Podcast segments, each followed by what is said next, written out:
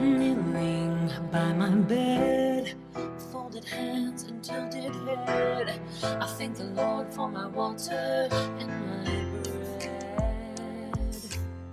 Thankful to be a part of God's flock of chosen sheep. Waking from my slumber while the world is still asleep. Freedom loving patriotic, deplorable bum. I reside in the States, but Scotland is where I'm from. Sometimes I feel defeated, but we will always stand tall. Fighting with my family, we go on, we go on.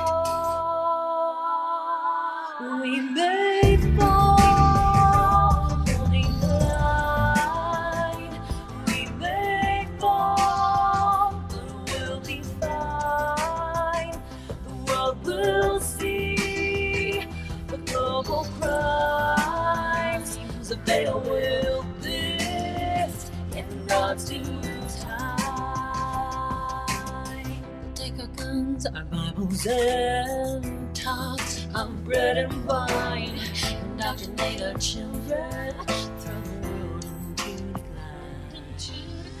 We the people need to stand firm and understand. Without liberty and freedom, all we have is dirt and land.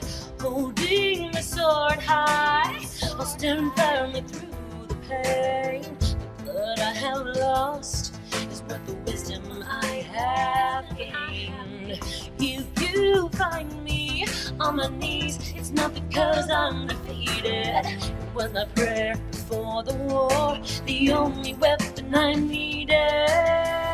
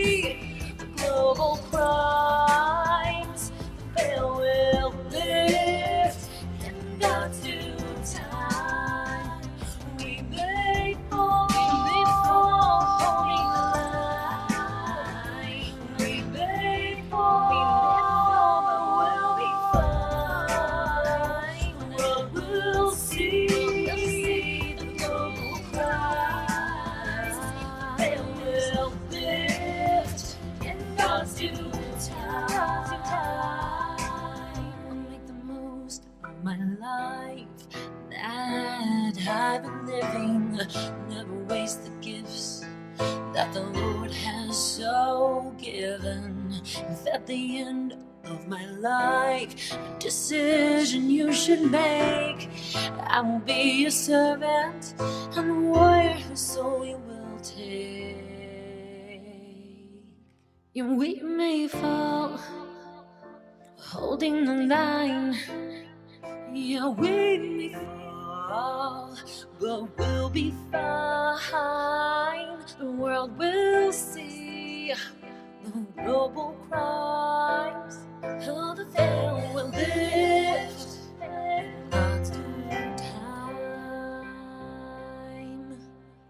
Good evening, family. How's everybody doing today? I hope you all had an absolutely lovely weekend. I had a great weekend. It's cooling off here, which is so nice. We've gotten a lot of lot of rain, which we've needed. Everything is just as green as can be here in Kentucky. Absolutely loving it, guys. If you did not get a chance to see a Friday show, definitely go check that out. We had our brother Steve on, and uh, loved talking to him. It was like we didn't miss a beat. We hadn't been on in a while. We had him on like six months ago, I think, um, and then probably what two years worth of shows that we had done and we didn't miss a beat. It was awesome and a great show. And I appreciate all the comments that I've gotten about it. Um, you know, I'll make sure when I talk to Steve next time, I will pass on all the wonderful things you had to say and let Steve know that he actually helped some people with his story. And that's what it is all about. That is the whole point of our show um, that we're going to be working on as well is just spread the message letting people tell their stories so that they themselves can hopefully help someone else either avoid it or get out of the situation they're in. So, Steve, I love you, brother. God bless. As well, Sunday, if you guys did not catch that show, we had Flight Work Mary on. We talked about um, Halloween and as Christians, should we or should we not celebrate it? Um, you know, it was a great discussion. Um, I think uh, most of us are on the same page about that. And I I actually found a, a tweet today that came from a preacher Wendell, which I really like. And he said, Dressing up in costumes for Halloween does not make you a devil worshiper, nor does dressing up to go to church make you a Christian. And I was kind of really well said. You know what I'm saying? How many weekend warriors are out there? Lots of them. Guys, this is Kilted Christian, episode 473. Tonight, I am so excited. We have Devo and High on. Great, great friends of ours, brother and sister. Um, border collie lovers as well. Beautiful dog. One of my favorite dogs. Actually, a little jealous. I would love to take care of that dog some point. But guys, it's going to be a great show. I am so thankful that they came on with us tonight. Once again, Kilted Christian, 473, Devo and High Vistas. Let's get to it. We are many nations around the world, comprised of many cultures, but we stand together in a battle between good and evil. We're the seekers of wisdom, the bringers of truth, the hands of heaven, and the voices of reason. As the world tries to divide us by our differences, we only grow stronger as we are bound together as the children of God. All right. Flight Work Mary, thank you so much for coming on yesterday. Had a blast. Love the show. Love you. You know we love you so much. And to all of you here that I did not get a chance to say hello to, thankful for you are here. Um, God bless you all. And as you can see, I finally figured out how to at you. So I can like have your name up there instead of having to type it up every single time. No, it only took me 473 episodes to figure it out, but I've got it. And MSM Liars, save some of that Halloween chili for me. Make it spicy. Looking forward to it. Guys, we'll go ahead and say hello to everybody before we get started tonight. Livin, how are you doing? I'm doing really well today. It's been a little bit chilly here and everything like that. I'm excited to hear Devo and Vista's little conversation we're going to have. It's good to see you guys. I love you both very much. I'm glad that you're both here. Yeah. And how are you both doing this evening? We are doing well. Beautiful. She's on I there am somewhere. also, yeah, I- yes, he calls me that. Isn't that just the sweetest thing ever Yeah, that it is. his brother, yeah, his brother-in-law thinks that it's wrong for him to use an adjective when he speaks to me that I have a name, but that has, Aw. I don't, sometimes I don't know if, if he knows my name anymore. That's a that's a beautiful thing to call you. no, it absolutely, it absolutely is. You, you got your special name. Yes. Yes.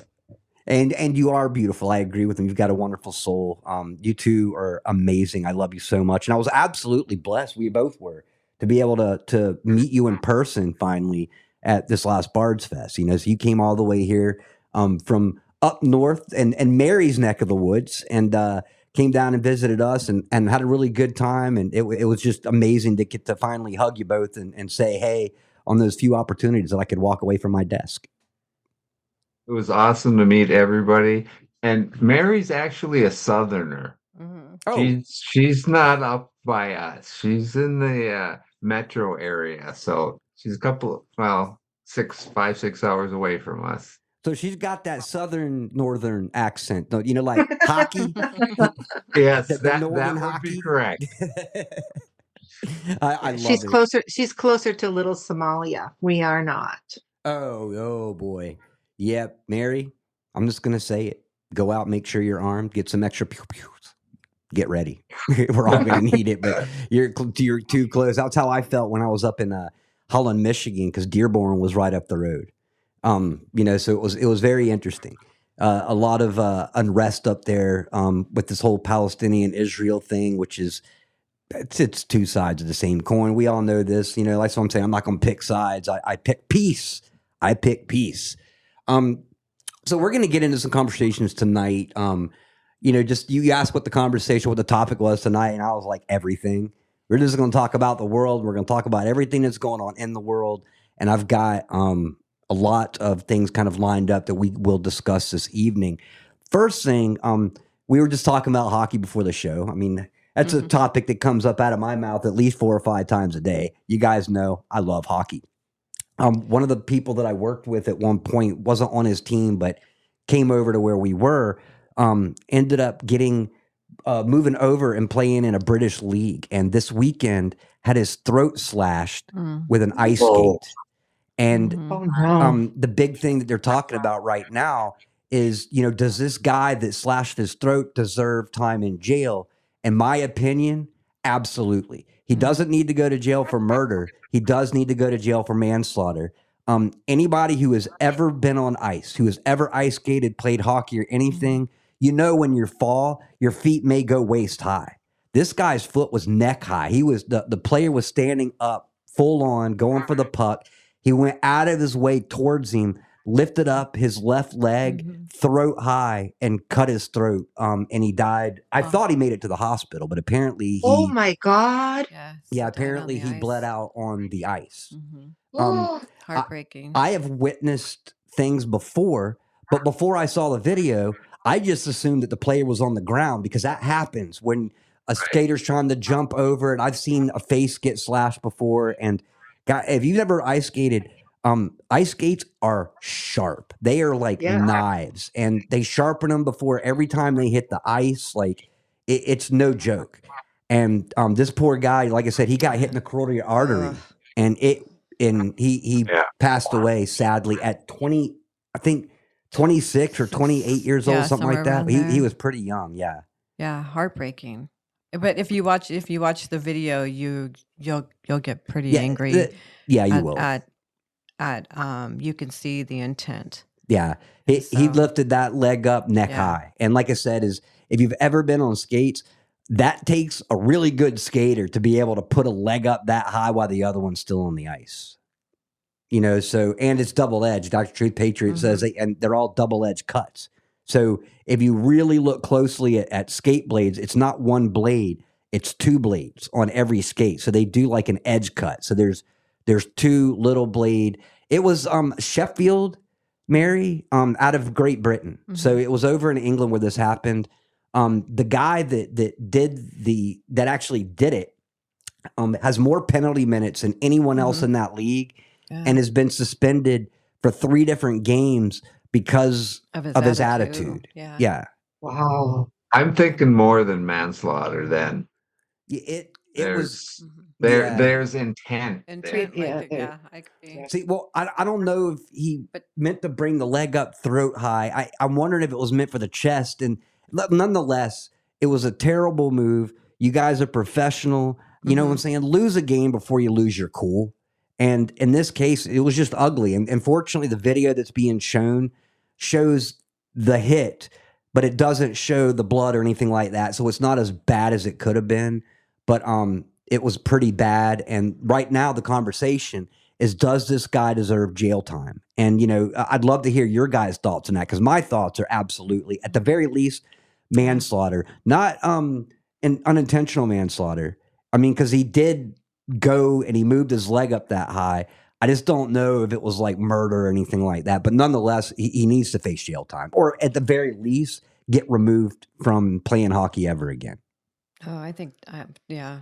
Well, I'm going with jail time. hmm You know, much worse even than Tyson went for his thing with Robin Mhm. Williams, I think, or Yeah. whatever her name was. Um, Givens and also we had uh George Floyd's, you know, he, he committed suicide and Chavez is in prison right now still Mhm. for him. So yeah, I I think this guy deserves it. Yeah, but you know, we've got a very um unfair world right now. You know, the people Yes. that do the least get in the most trouble, the ones that do the most get in zero trouble. Um kind of brings me to the next topic. Is right now we're watching um you know, we, we saw the guy that pulled the fire alarm um and they're basically giving him a slap on the wrist. They're getting, they gave him a fine and then once his fine's over, it gets expunged from his record. Um if that was you or me, we'd be And sitting in jail. prison for a felony, not to mention the disturbing a um, Senate session that was taking place. Um, we've got okay. So we talked last week, and I'd love to hear your guys' views on this. So last week we talked about the the shooting that took place in Maine. Um, we all talked about it. We all heard about it. They shoved it down our throats for a couple of days, but then it disappeared. So what did you hear this weekend? Is they ended up finding him dead. Okay, that's not too out of the ordinary. But what is out of the ordinary is he died of two gunshots to the head. So, um, how does that happen? You know, you generally figure one gunshot to the head and you're not going to be able to it. pull that trigger again. mm-hmm. Maybe the two guys that actually committed the crime shot him. I'm thinking a three letter agency took him out. yeah, he was, as MS Meyer says, he was double suicided. Double suicided. Um, you know, and then today there was a an amusement park um in Colorado where they found a guy who was dead that was like loaded with explosive materials, guns, like all kinds of stuff. So, you know, here's my question is who killed him? You know I'm saying? What was he planning on doing? And then who ultimately killed him before he got a chance to do it? And at the very least, I'm thankful that he didn't um that he didn't get a chance to go through with what he was doing, but he still brings the question up is how did he die? Um MSM Liar says he was 22 years old. There was no cause of death. Hmm. Did you guys hear about that? Interesting. I did. I, you know, where I'm at with the news, honestly, how much CGI they have in in the narratives that this we're living in crazy times, and the more they want us to believe in the craziness, I I don't know. It's one where I'm finding that I'm less and less. It hurts my soul to be so emotionally involved. Yeah. It, I think is is probably so this particular one um I think that there was somebody that they they pinned it on and said it was this guy whether it was or not you know we we know how this all plays out and it just it hurts my soul to see um the the the evil and the harm that one human being is doing to another and then Yeah. making us all watch it I, I- I, just- agree. I agree hundred percent. And that was one thing, you know, that we discussed on Friday with Steve is that one of the reasons that we stopped doing PTV or Picture Transition Voice was because, you know, digging into this stuff, it's not like we just come on to the show and then go, hey guys, let's talk. Like we spend our days Looking. and nights doing research, getting things Yeah. organized together, finding um um other sources that can verify what we were talking about. Sorry. it's okay. So it, it's it's nonstop work, and it's really hard on the soul. And then Mhm. you know you go further. You know, I went down to the border for a month and a half.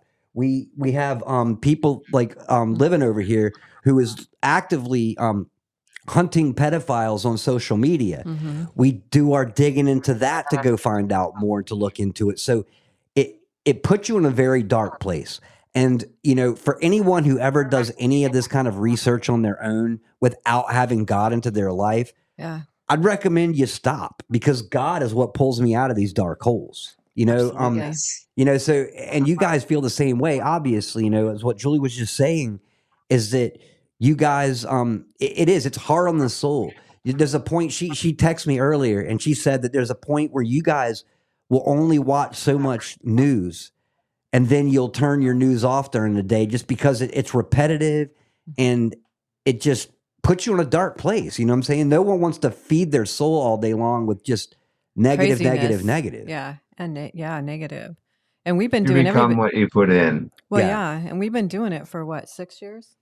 Yeah. we've been doing it for six years. So you know, it's uh, it it gets hard on you. It really does. And um, I think it's right. I agree. And I think that the conversation we had this morning, um, we were discussing what happens with the, you know, in the world we're living in and what's happening in the Middle East and how quickly things can escalate and how very quickly all the narratives go away and then they're only telling us what we want what they want us to know and we don't have the other op- opportunities to have conversations like these and then if it all goes away, then how are we going to spend our time? And that was part of our conversation around beyond just limiting our time um, with news. It's because we can only take so much of it, Mhm. but also our screen time and the amount of time we spend because we're, we get sucked in that we are in this household anyways, we are making a conscious effort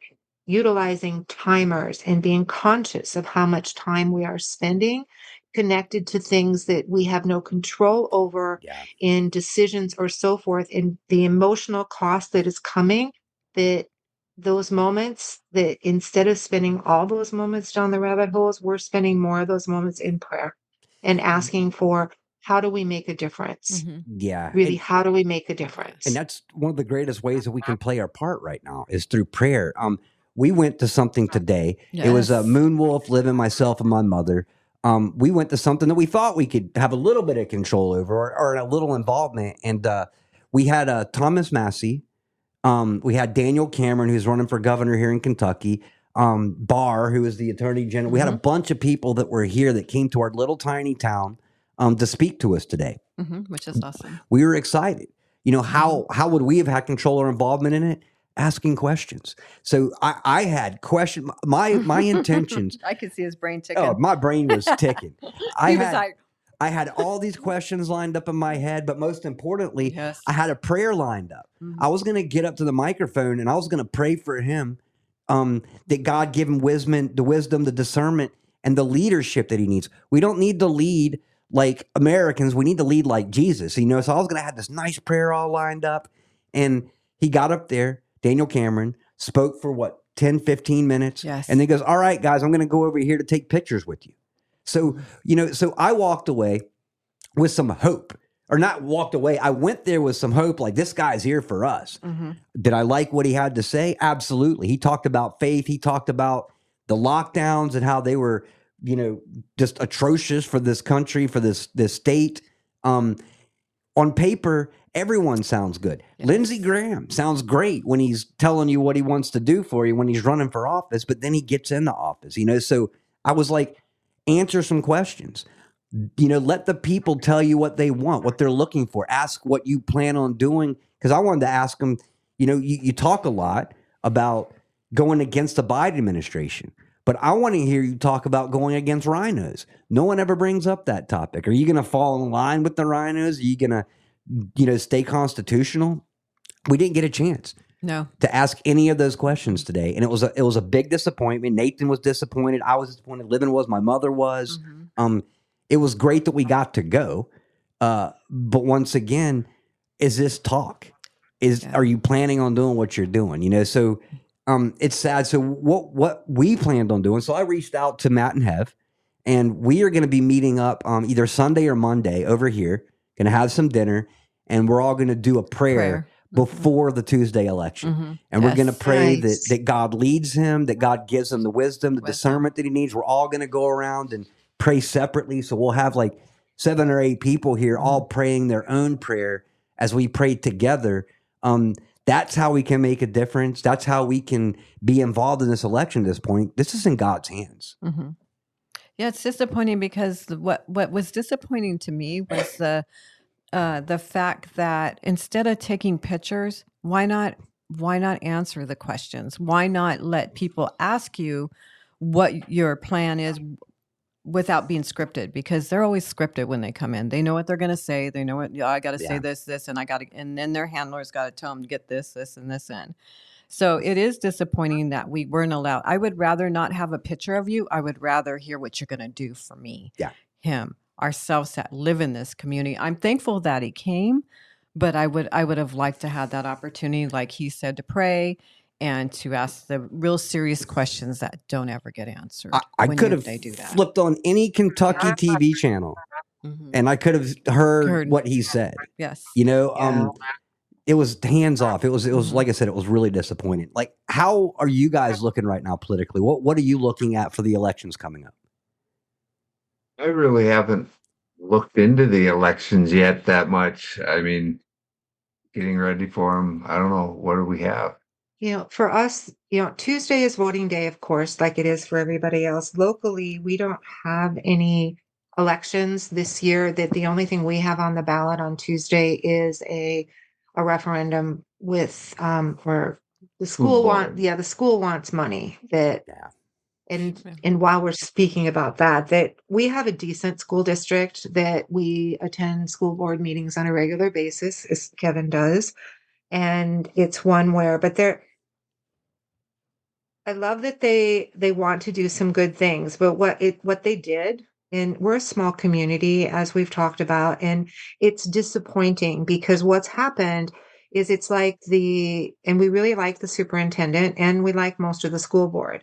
But what they've done is like they all sat down and they brainstormed and they said let's make a wish list of everything we possibly want at the school and that not only that we want or not only that we need but also what we want. And then what they did is they sat down and they totaled it all up and they put a number on it and that's what they're asking the people for. Now are there things that the school needs? Absolutely but it is about half of the 27 million dollars that they're asking for Yeah. Yeah, that's It's crazy. money, money, money, money. And yeah. you Ask know, them what they're going to do with it. I'd, I'd yeah, I'd They be all don't have right giving money to school districts um, if I knew what they were going to do with it. You Mhm. know, um, Well, but- ri- reading, no, writing, no, it- arithmetic. No, and you're right, but it just and they gave us a whole long list. And this is the thing that we sat down one night and we looked at this, and it's one where there about half of it is things that the school would really benefit from. And there are things that are needed. But you know, there are there half, I mean, $13 million. No, we are a small community. I mean, our school district is a little bigger, but the the city itself where we live is less than 500 people and we have the surrounding rural areas and the school district wants property taxes to pay for this. This isn't money that's coming from government. This is they want it out of the community's pocket. And they have the in my opinion the audacity to ask for you know some of it is changing bathrooms some of it is this some of our a lot of this wow could we please have this? And we'd love to have this. And it's just there's a huge difference in even where we are where it's just there is a difference between want and need. Yes. and this is excessive No, you're right. And and they don't put um they don't put uh trans education or uh teaching your kids to be gay. They don't put that on that little list when they're asking for the money. They just do it. No, well, the nice thing is about this, I don't know how much that would fly up here. Right? You you you'd bring it out and there would be a lot of upset people at the school board meetings and they'd never leave. Yeah. I mean, they'd stay there, you know. Eh, But one thing that I have a question about with schools now is they're doing this SEL learning. hmm They're trying to the social emotional learning. I'm not. It sounds good on the surface, but I really haven't been able to get down to the brass tacks of what that really means. Is it another way of pushing in critical race theory? Yeah.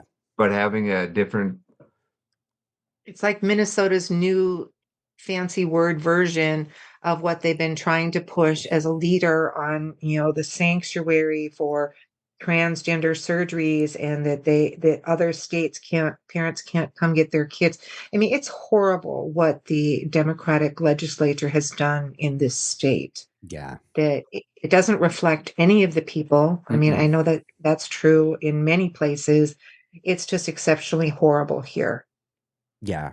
It, it's it's the same thing they do. They they reword things. Um, the same thing they did with uh, witchcraft, and now they call it pharmaceuticals. You know what I'm saying? They they change the words, want people start understanding what it is, so that you don't think that you're supporting something. Um, like critical race theory, great example.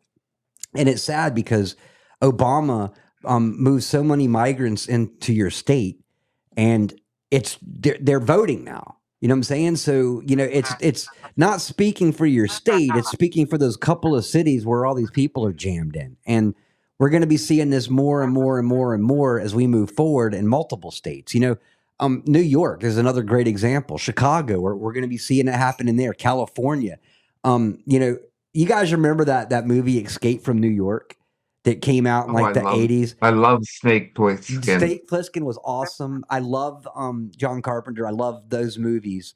But like th- that's going to be a reality at some point here soon. People, I mean, it's going to be all craziness and gangs and and and it's going to be worse. No, no rule of law whatsoever, and it's going to become like a big giant prison.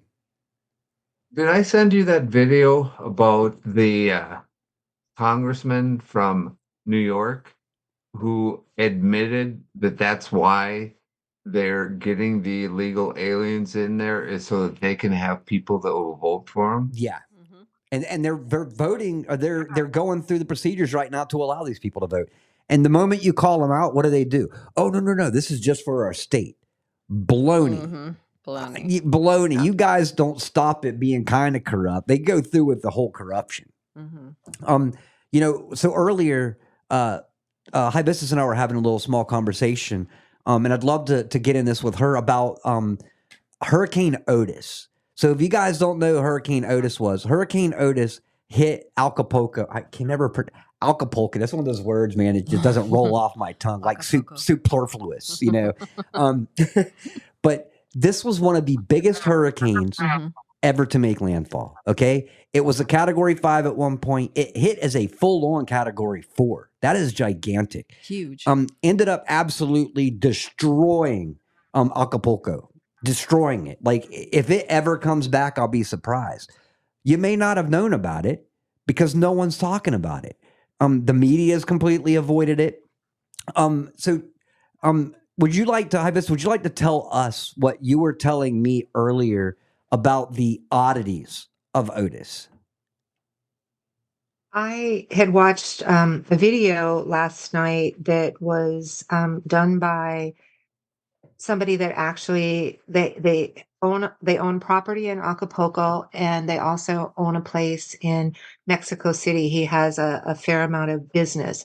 He's an American, but he's down there, and he was contacted by the gentleman that did this interview that was talking to him and they were discussing what had happened that the gentleman that has property in Acapulco so actual eyes on the ground you know real people not news channel stuff he was saying that um they you know they keep track of things but category ones are usually the only thing you know things happen off of nicaragua and they move up but they only have like category one sort of storm so they they pay attention to tropical st- you know storms and so forth but not much happening. And he said that he was looking at this and what they were talking about and at nine o'clock at night 9 p.m he had gone out to all his neighbors and the people he knew and he he urged them all to especially the ones with young children to get their kids and to get out of acapulco that they needed to leave. And he said only one person in his neighborhood their next door neighbors that had a couple little kids actually heeded his his advice and left and that at nine o'clock it was already um, coming at them and by the time all of acapulco had gone to bed that the cat 5 hit with 200 mile an hour winds between 1 and 2 o'clock in the morning oh. and that there is not a single window glass window that wasn't broken in Yep. acapulco and he went on to talk about all of this but they said this, the anomalies were crazy because it came up so fast. There were no warnings no nothing. And in addition to that there was no rain that this And- was just yes. straight on winds. And they even talked about was this really a hurricane? You know my understanding and you know more about this than i do joseph is that you know hurricanes gain their strength from warm water From and picking up the Mhm. right the the process. So it's one where it didn't make sense and you know they even in the conversation that i listened to which was about 40 minutes long they talked about how the the, the winds were more um, reminiscent because of the breaking of glass and the strength and A the tornado. damage to so many things of it actually being more like a um, A tornado. tornado. Yeah, a giant tornado. Um, a giant tornado coming right at the and they were um, also discussing you know people again people that live there about how um, a lot of the elites have not liked the fact that there's a lot of the um, the poor that have really started to encroach upon the resort areas yeah. and that they discussed in the interview that um, weather weapons that this was intentional in order to to cause damage to people who have very little to take away you know food electricity you know the the utter devastation and then that this had no there's no water involved that it was the storm surge that came Yeah. that caused a lot of the water damage but there was no rain with this Exactly. and that yeah they discussed it the last piece is what they discussed is that they really felt that this was looking very much like maui that this is to yeah. get rid of the um the the poorest of the poor and The to take what grab. they have yeah Yeah, absolute land grab. You know, Steve Cusick, you're right here with us, brother. Have you ever seen a hurricane that had no rain? I haven't. I Mm-mm. I surfed hurricanes my whole life. I I would be the guy that went into a hurricane instead of running from them. Never seen a hurricane that didn't produce moisture. W- would you like an update on Maui? Yeah, I would love Mhm. one Yes. because uh, no one No else one is else giving is them to us. it. We might as well. I I I just got one from the last couple of days. I've been getting them from my friend that lives out there. Uh, what has happened? Because there's nothing there. They have no water, no food. You can't make a living because everything's been wiped out. So the people from Lahaina are having to go to the other islands. That is being considered that they're They're abandoning it deserting. Yep, absolutely. and so it's a land grab so now the other people can take it. So it is 100% set up where it's going to be taken away from the hawaiians. You, you know it's it's disgusting and sad. You know i've got two theories on you know why no one was talking about um otis and and you know hitting um, mexico. One of them falls right into line with maui. They started talking about maui and then you know we live in a world right now very distrustful people we don't rely on our media anymore we hear what the media has to say and then we're like okay i'm going to go look this up and start digging so we've got um a nation of researchers right now. The moment we started digging a little bit too deep and actually coming to legit conclusions, it disappeared from the media. But then people noticed that, just like we said, you know, people were talking like, well, what happened to it? They stopped talking about Maui. So that's why they never started talking about Otis, in my opinion. Number two, um, we give aid, financial aid to all kinds of countries that need it. Well, we don't give aid to any country or any island or anything unless we can launder that money somehow. And this Yeah. money would have been used to actually do what the money's purpose was. So, of course, the media is not going to mention it because they're in the pockets of our government. The government isn't going to go giving them aid that they can't put in their pockets somehow. Um, you know, so this is why we we really didn't hear about it. Well you remember actually what obama did in 2012 when he made it it, it used to be illegal for cia three letter agencies and the media to lie to the american people Mhm. he made it actually legal that you could lie to the american people and Yeah. i remember when that happened i was like Smith-Mundt. nothing good can come of this Mhm.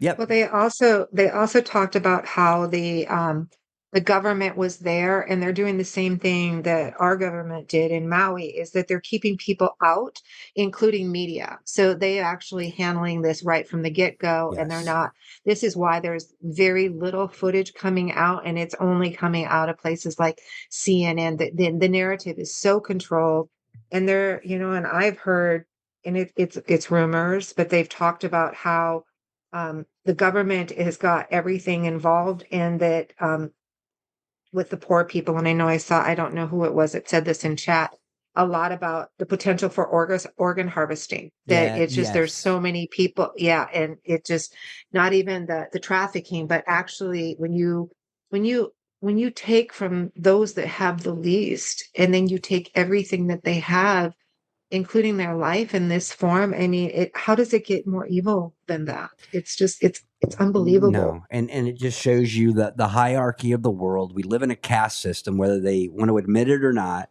Um, we're at the bottom of that, and uh, they'll take us out. They've got no problem. They, you know, bit by bit, they're killing us with stuff falling out of the skies, um, the weather activity. You know, all these things that used to be called conspiracy theorists for are are now being talked about openly. They're even admitting that they can manipulate weather right now. But of course, you know, this is climate change. But that was when I knew that something was very off about this Otis in particular, is because our Democrats didn't jump right on, On the climate change thing, you know, like they do with gun control after every shooting. You know what I'm saying? They they they they take every problem and use it in their favor. And they did not in this case, you know, which these are the things that really stand out. But you know, it's good that we've become um, somewhat jaded, that we question absolutely everything. We're not sitting around going, okay, thank you for the answer. We're going, I don't know, man. It's coming from the mainstream media. It's probably the opposite. Um, So we do. We've got a lot of people right now that that do their own research and they Mm-hmm. get to the bottom of these things. And we've seen, you know, for those of us that are older, um, we played outside our whole lives. You know, we know what we see when we look up into the sky. Things stand out to us. Things don't look the same that they did when we were younger.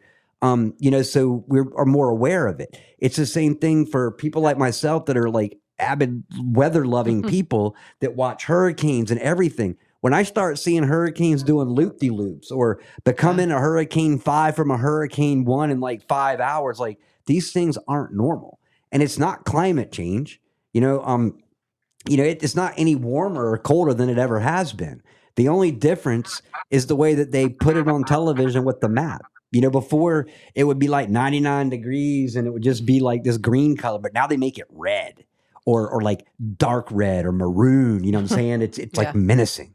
So it, it's all part of the uh, the brainwashing that they that they do. Um, more and more and more as we move forward, and it's sad.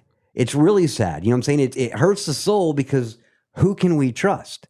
You know, God's going to be the one to fix this thing. And I'm telling you right now, you know, there was a while when I first read like Revelation and stuff. I'm like, man, I know the world's bad, but I just can't see, you know, Jesus coming Yeah. down as a warrior and being all pissed off. I get it now. Jesus, come back. yes. So can I ask you a question on this? Do you Mm. think um did you say yes? yeah. Okay. Do do you think that it's possible that whether assuming whether weapons were involved, that the no news coverage in this that they learned from Maui, and this is to prevent evidence from being found Yeah. and delivered, that they still have no electricity and no cell service Mhm. in Acapulco. You have to get at least an hour outside of Acapulco to even get cell service to be able to send communications out. Oh, that course. they're just really trying to to pigeonhole all the information so we're not looking through the photos and the stuff that Yeah. we had from citizen journalists they're they're learning. They we were a society of um yes men not too long ago. You know, we get our sources from CNN, from Fox. I mean, even us, like many of us, were still you know watching Fox, and then one day we woke up and realized that Fox is part of the problem too. Um, we've moved past that point. Now they are having to change up the way that they do things, just like you just said, because we're getting smarter. We're doing our own research. So it would it surprise me if they shut the electricity and cell services off before the hurricane even hit? That wouldn't surprise me whatsoever. Um, wow okay You know, um, No. because Mhm. how do you keep information from Yeah. circulating? You basically you knock everything out, you shut down communications, you destroy their area, and then no one has a way to even get to that hour, hour and a half away, like you just said, to be able to send a picture, to be able to talk and so forth. I mean, at this point, would it shock you to think that they would EMP everything in an area and then bring a hurricane in and blame it on the hurricane? Sadly, no. No. The, the thing is, though, sat phones are getting to be bigger. Mhm. Thing people are getting them, Mhm. and they're getting more affordable. I think people are going to start using sat phones in this type of thing, so that hey, doesn't matter if they shut down the cell phone tire tower or anything. I had this in a Faraday bag, pulled it out. Now I Mhm. can use it. I think people are getting smart enough where that's going to be the next kind step. of the norm for us. Yeah, and you know, you said satellite phone as well. Anyone who purchased a satellite phone is more than likely going to get a Faraday bag too. That's just Absolutely. they kind of would go hand in hand. yeah. you know, um, so it's just crazy that all this stuff is going on.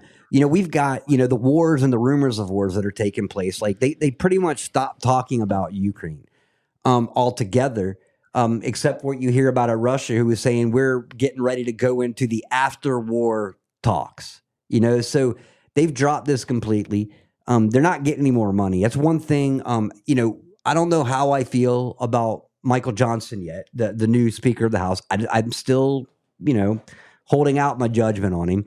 Um, but today, let me go through and find this real quick. So today they released the Israel um, aid. Okay, so normally I would have been like, no, man, we don't need to be sending money over to these other countries. None of this stuff. We we have to do the money here. Um, but what they did do is they said they're if they do any Ukraine, which they're not going to, they need to be on a separate bill, and they need to to provide them with where their money went before they give any more money over to Ukraine. And then with this new aid that they're giving over, I think it was fifteen billion dollars. I think they're giving to Israel. Um, they literally took fifteen billion dollars away from the IRS Mm-hmm. in order to make this happen. So they're cutting what they're giving to the IRS in order to give the money over to Israel. So at least they took it away from an organization that I can't stand and I don't trust. Um, Thomas Massie, who we saw earlier today, is standing against even giving money over to Israel because we don't have it. We can't afford it. Our economy is an illusion right now. The money that's being printed is is worth less than toilet paper. Toilet paper is worth more. toilet paper is getting expensive again. Mm-hmm. Um, but it's it's all a big scam. We don't have the money. The money that we're sending over there, what they're doing with it is they'll take this 15 billion um I want to say dollars, but at this point it's 15 billion papers, paper. fake papers, Yeah, paper printed money. printed money. They're purchasing cryptos, gold, silver. So they're taking this fake money and then they're turning it into a hard asset um, before the economy completely falls apart to where people understand that this money's worth nothing. What are your, what are your views on that? Beautiful. I heard something today that I thought was it is actually related and I think it's it's profound.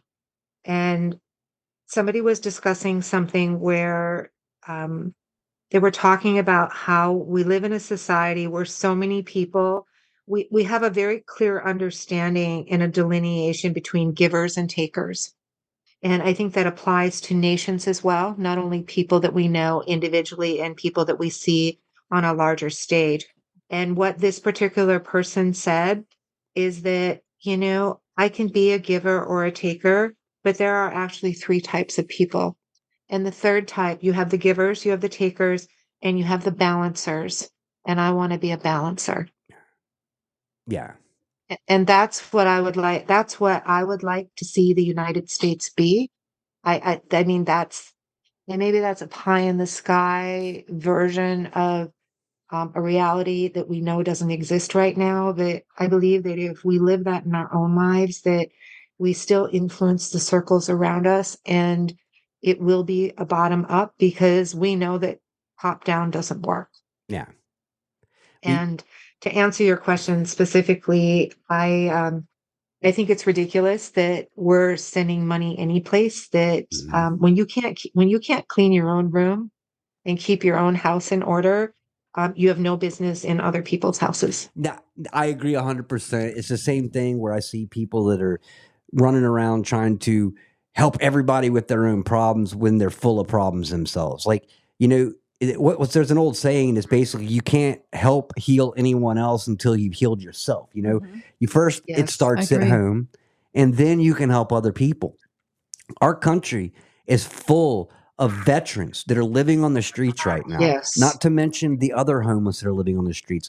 We've got drug problems. We have a border. Matter of fact, um, pardon me, but it pisses me off that that Johnson didn't go right in, and the 1st Mhm. thing he did was to shut the border down. Shut it. The first thing he did was go in and help Israel. Yeah. Look, you know what I'm saying? Like, if we need to help other countries, I get it, but we've got to start here first. And it doesn't cost you any. It's costing you more money keeping Keeping that border open. open, than it Mhm. would to shut it down. It's really going to cost you money when they they rise up against us too. Yeah. Well, I, I'm thinking that in and of itself lets you know that he's not 100% good. You know, yes, exactly. It, it I I want to like the new speaker. I really do. Um, we've watched a few interviews that he has been a part of, and it's interesting because you spoke about this earlier, and probably most of the audience, if you haven't already, then at some point in the last few years, I'm sure that you've watched a body language expert talk about how um, even public figures have tells and and things that they do, and Mhm. um, I couldn't help but sit kind of and I'm no expert and neither neither one of us are but we're watching him and he's saying all the right words so if I if I stop listening to what he's saying and start watching what how his body is reacting, and I know Joseph, this is kind of your thing as well. That if you watch some of his interviews, especially the one he did with Hannity, Sean Hannity from Fox News Mhm. um, recently, every time he he has a tell, and when he's got all the right words, so you can hear them coming out of his mouth. But if you watch him, every time he is saying something that he's been taught to say and he's practiced, his his eye contact drops. Yes, he looks down, and it, that's one of the that's one of the things too is that Yeah. it is the eye contact with lying. Is you know when you're lying to someone, you generally break eye contact, but a lot of people know that, so they they focus on keeping that eye contact. But the harder you focus on one thing, the less you're focusing on another. And there's a reason that they stand behind podiums. Mm. A lot of speakers don't need podiums. They'll walk around with the mic and they'll show their whole body. The reason these people stand behind podiums for the most part is because they're hiding their chest down. You can't see what their legs are moving. You can't see where their hands are going often. You have a lot of um, nonverbal communication, foot tapping, true Yes. patriot, yes, hands in pockets, Mhm. hand behind the back, leaning backwards, leaning forwards. Which way does your head tilt? Um, you know, when your head leans right, you're you're looking back into your memory. When your head leans left, you're fabricating. It's the creative mind. So um, a lot of these nonverbal communications are unavoidable. And you said it perfectly. Everyone has a tell. Um, Mhm. unless somebody points it out and they start working on not doing that tell. But um, like eye drop, head drops is a big one, like you just said. When he lies or he's going over something he's been taught, you know, that it's a routine, they'll look down. They'll they'll break the eye contact or they'll look up, basically doing everything they can but focusing on the people that they're talking to. Uh, he actually and he- takes deep breaths Yeah. too when he goes to answer. Yeah. Have you noticed that? He'll stop and take a deep breath. He does. And, you know, the other thing in just observing him, you know, and without really listening to the words, because I think he has the words down pat. And I think he's, I think he's been coached for quite some time, you know, and listening to some of the, the theory behind how long they've wanted him in there. I think that he, this is only my opinion, I believe that he would easily pass a lie detector test because he keeps himself, you know, the, the breath is there, but it's subtle enough Mhm. but he keeps his his tone. It, it doesn't elevate. You can tell that he has really good control over the biofeedback in his body. Yeah, and the thing is though is that we're dealing with sociopaths. Um, if you tell a lie enough to where you start to believe it, it becomes truth. When you take a lie detector, in your mind. yeah, you're Yeah. believing what you're saying. Your heart rate slows down. That's that's where um, lie detectors are. Is it it checks heart rate. Um, you know, so your heart rate naturally speeds up, slows down, and so forth. Um, but once again, if you tell a lie enough, you'll begin to believe it. And I know some some narcissists, you know, some sociopaths that are, that are straight up like that, where they literally believe what they said. You, you repeat something enough, it becomes reality. yeah yeah it's a, it's a good point it, it's just interesting that if you would have asked me you know what i thought of his policy and the rest of it and israel is a really hard thing Mhm. um and we have a lot of conversations in this house about israel and you know and what they are where they land within the bible and is the state of israel the people of the bible and the answer for us is no no. and what in and i do not think that there is one thing to defending yourself but what is happening um and what we as a country our leadership is and I, I understand that the ally side of things but it's one that as the ally and as the big brother in this particular case it is our responsibility to say you've crossed the line. You may not do this. And that is not happening and that's not happening on purpose. And and uh, we and we know that it's all being done on purpose but it's one of these where it's very difficult to feel so helpless knowing that um, there is nothing about what's happening at least from our perspective in this household mm-hmm. that reflects anything that we believe or the vast majority of people we personally know Yeah. You know, It's like wa- Yeah. watching a fight where you knock the one guy down, and then the person, when the guy's there defenseless, just keeps kicking him and Mhm. being, you know, doing all that mean stuff, and nobody's stopping him. They're just letting them keep going. And it's like, what's going on here? who's worse? The one doing the kicking or the one who's standing by watching it and doing nothing? You know, it- I- I- yeah. They're, yeah, well, hopefully, the guy doing nothing because the guy doing kicking is And I don't, right, and I don't understand. And for me, and this is just me personally. I, it just I think it's different for women because we don't have the testosterone side of things. I do not understand bloodlust, and that's what I'm seeing. I don't understand I- it. Uh, There, I do. there's no part of me that understands it. I don't I don't agree with it, but I understand it. This is where bloodlust comes from. We grew up in a very we grew up in a, a gentle, more gentle, more loving society than we're watching today. We grew up with very basic video games and an occasional horror film. Today, they push violence on the news every single day nonstop. Video Yes. games are as violent as it possibly gets. You're you're literally running around killing cops and prostitutes in these video games. Um, your average movie is a horror. You know what I'm saying? Like the, the the movie genre of horror has become a whole different thing now because most of your movies have some crazy, you know, blood killing, rape, or something in it. So what's happened is as kids, we understood consequence. Today, the younger generations are being so desensitized that they have no idea of that emotion, that feeling anymore, that that Jiminy Cricket sitting on our Mhm. shoulder going, stop that, that's wrong. And then it gets worse because we had cameras back in the day, but how often, unless you were a photographer were, or on vacation, were you carrying a camera around? Today, everyone's got cameras in their pockets. You've got TikTok, YouTube, all these things which are making people insta famous. Like instantly. All you have to Mhm. do is do a video, load it up, and everyone's watching this and you're becoming famous because you're getting a million likes because the rest of the sensitized world is now wanting to watch the violence that you're putting up there.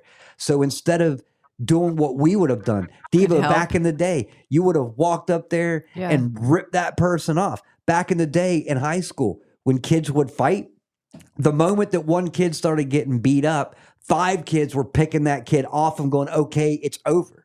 Today, Yeah. everyone's pulling their phones out so that And they no can be helping. the first one Yeah. to get it up on YouTube. Yeah, but no one's helping if it's an accident or somebody's hurt or something like that. They're just too busy getting it filmed, which is Well, exactly. The, the the the recording of it, and it just it's damaging. It just, you know, our our subconscious doesn't understand the difference between what's real and what's not, and that's the harm, of course, of video Yeah. games and of movies. That they're still a part of our psyche and connected to our soul that is still harmed by everything we view with the Israel stuff. And so let me ask you this: that I again hurting my soul is the, is the only way I know to say this that you know in in looking at some of the news and going through and none of it stateside all overseas because they're the only ones that are being honest about what's really happening Mhm. but the I appreciate the precursor of um, the graphic image and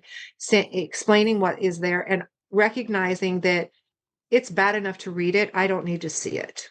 That I don't wish to see it. And that's the thing too is now they will literally put just like the hockey video we were talking about. There was a day where people would have just been kind enough to talk about it and not put the visuals up. But today they circulate these videos of people are watching a guy's neck get cut with a ski. You know what I'm saying? Like it, desensitized. Our government, our media is the most responsible for what's happening right now. Truth Patriot brings up a great point. I'm gonna I'm gonna call him out real quick uh, what he just said.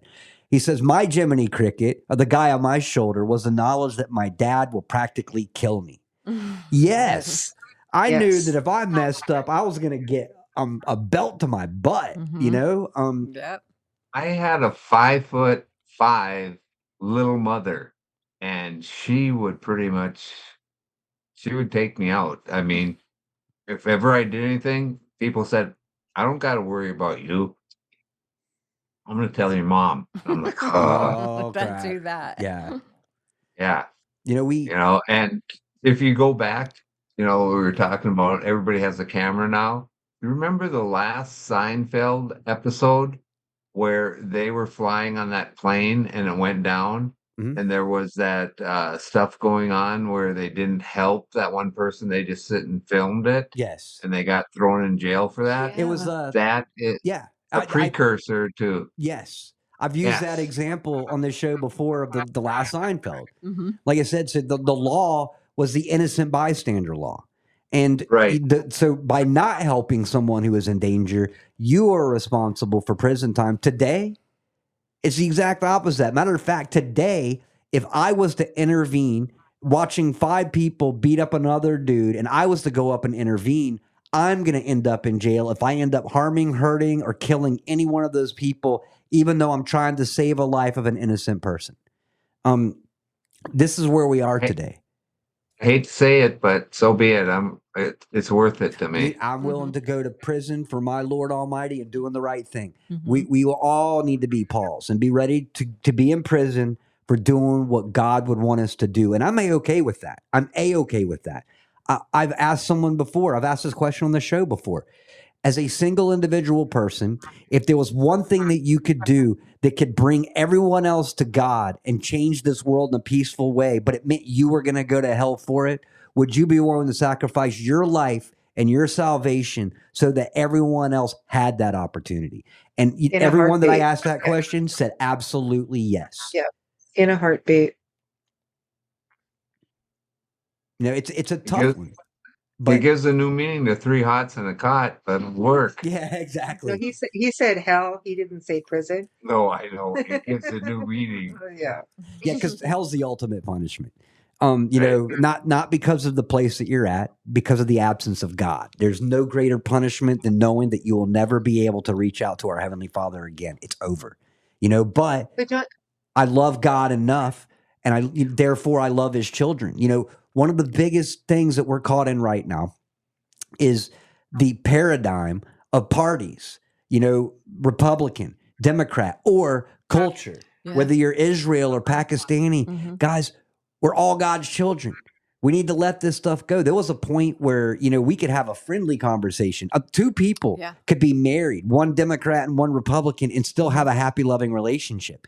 We have been pulled into this thing right now to to be battling each other. And it's we need to let this go. We we need more than ever to unify and to get back on the same page to help our children to realize what life is about. It's about love. It's about protecting one another. It's about knowing that by harming someone else, you're ultimately harming yourself. And you know, God will tell you the same exact thing. You know, when you when you harm somebody's um, journey to finding Christ, who's going to be held accountable for that? The one who intervened and, and ruined that person's life from that narrow path. You know, um, but we're so caught up in this division. And part of it, you know, the old saying about the Roman circuses, whenever they start, you know, really causing problems, the Romans would have um, what, what I would call circuses, but they would have the Colosseums and that stuff to distract everybody. Because what is Colosseum but one team against another or one person against another? Now we just call it soccer, football, hockey, basketball, baseball. Everyone or Pepsi, Coca Cola. Mhm. It doesn't matter. They they have this to the point where we feel the need to choose a side rather than just enjoying one thing and accepting the other. You know what I'm saying? And I'm not saying that about everything because there's a lot of sin and stuff that we don't need to accept, but we need to quit battling with one another, get on the same page, come together as human beings and change this world. But as long as they can keep us divided, they're keeping us distracted. so I have a question. Yeah. So with political parties, and we we use that term parties, Mhm. and you know the derivation of the word. Where does I mean not the derivation of where political party the concept came from, but why is it called a party? Where it's you know, in our we understand, and even it's a good point. My understanding is it's really it's always been a cult it's like-minded people it is a group it's an organization but why do we use the word party you know party means something very different to us is there Yeah. an older meaning or definition of the word that came into play that has a different meaning than it does No, no, nowadays. I'm How- to look like we up. think of with party. Yeah, that's a We have a, very di- we have a dic- we have a dictionary from 1828. We can We'll check have it to out. go look. Yeah, that's a very it's a that's a very very good point. You know, um, yes. you know, but the thing is though, is like what would be wrong with not having parties Mhm. and just going out and voting for the guy or the Mhm. girl that you want to be voting for? You know, it's okay. I was thinking about this today like division. exactly because they like division. Yeah. I was watching a video earlier where it was a debate against a, a Muslim imam and a Christian preacher. And they were going back and forth as to which was the right religion.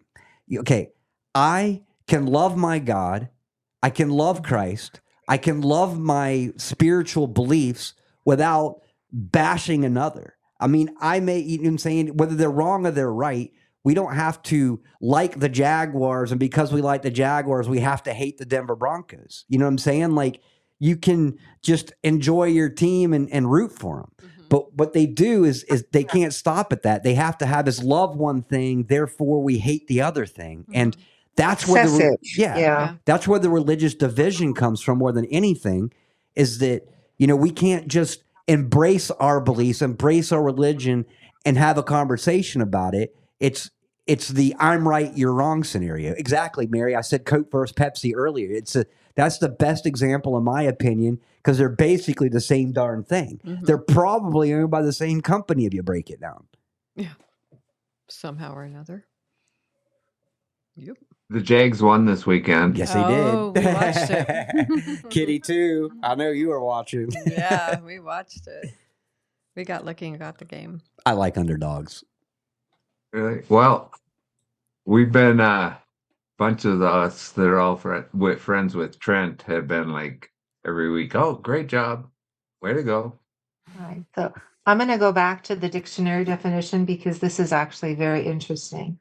So for um, those of you that can't see us and don't know, Devo um, a couple of months ago decided he wanted to take back the English language all by himself, and he's on a worldwide quest. at least of the English language. And he went and purchased in 1820, 1828 um, American Dictionary of the English Language, Noah Webster.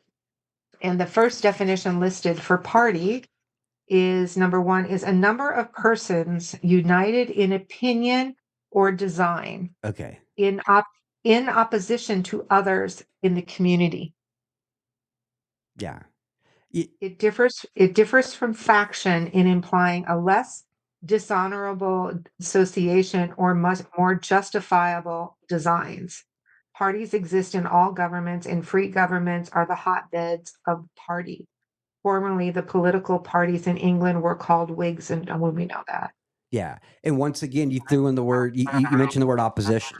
You know, so Yeah. you know we can disagree on things and still be okay. We we have big things that you know we we disagree on. For instance, some people are pro life, some people are pro choice. Those are pretty big deals. Some people um, are like, listen, you go do your homosexual thing and just you know don't shove it down our throats and we're okay with it. You know what I'm saying? And then you've got the people that are like, no, everybody must agree with us.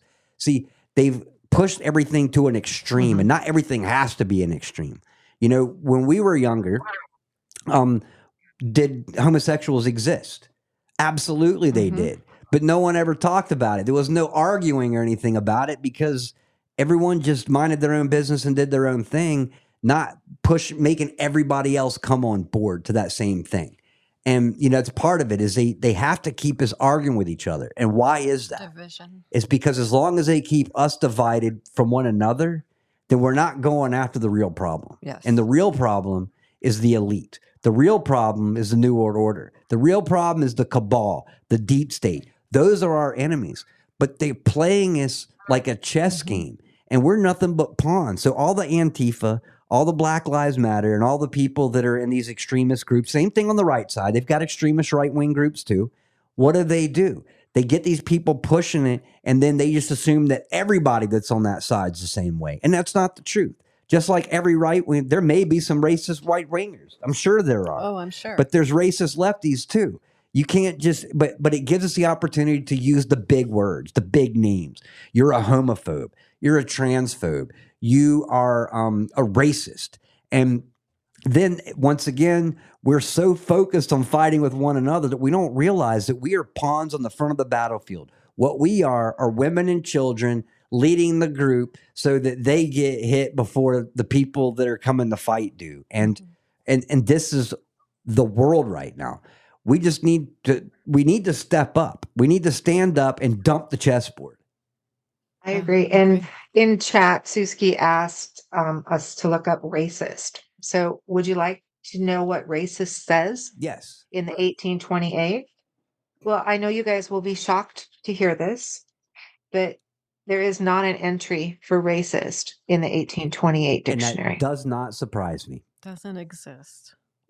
Yeah, It it racist, racism, any of it, it none of it is here. It does there is no there is no word like that in this dictionary. That's because they created that word Uh-huh. as a divisive word. And and they do Yeah. that just like we talked about at the beginning of the show, where they rename something. They call it something different Mhm. because eventually we're not going to know that it's the same thing, Thing. just called something different. It's, you know, we are so, I mean, as we're so, we've become lazy. I'm just going to say it. Mhm.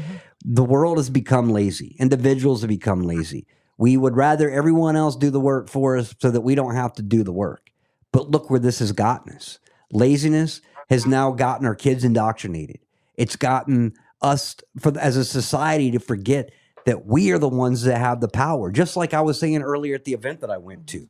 We got to remind these people who Yeah. really is in control. They work for us. We don't work for them, but they've convinced us that we need them. You know, and you know who we need? We need the garbage men. We need the grocery stockers. We need Mhm. electricians. we need plumbers. Yes. We need, We need a farmers. butcher. We need, We need yeah. butchers. Yeah. Absolutely. And a blacksmith. Mhm. So Yeah. and I was gonna say that where you were saying we were pawns, Mhm. actually they use us like cannon fodder. They do. Like you were saying.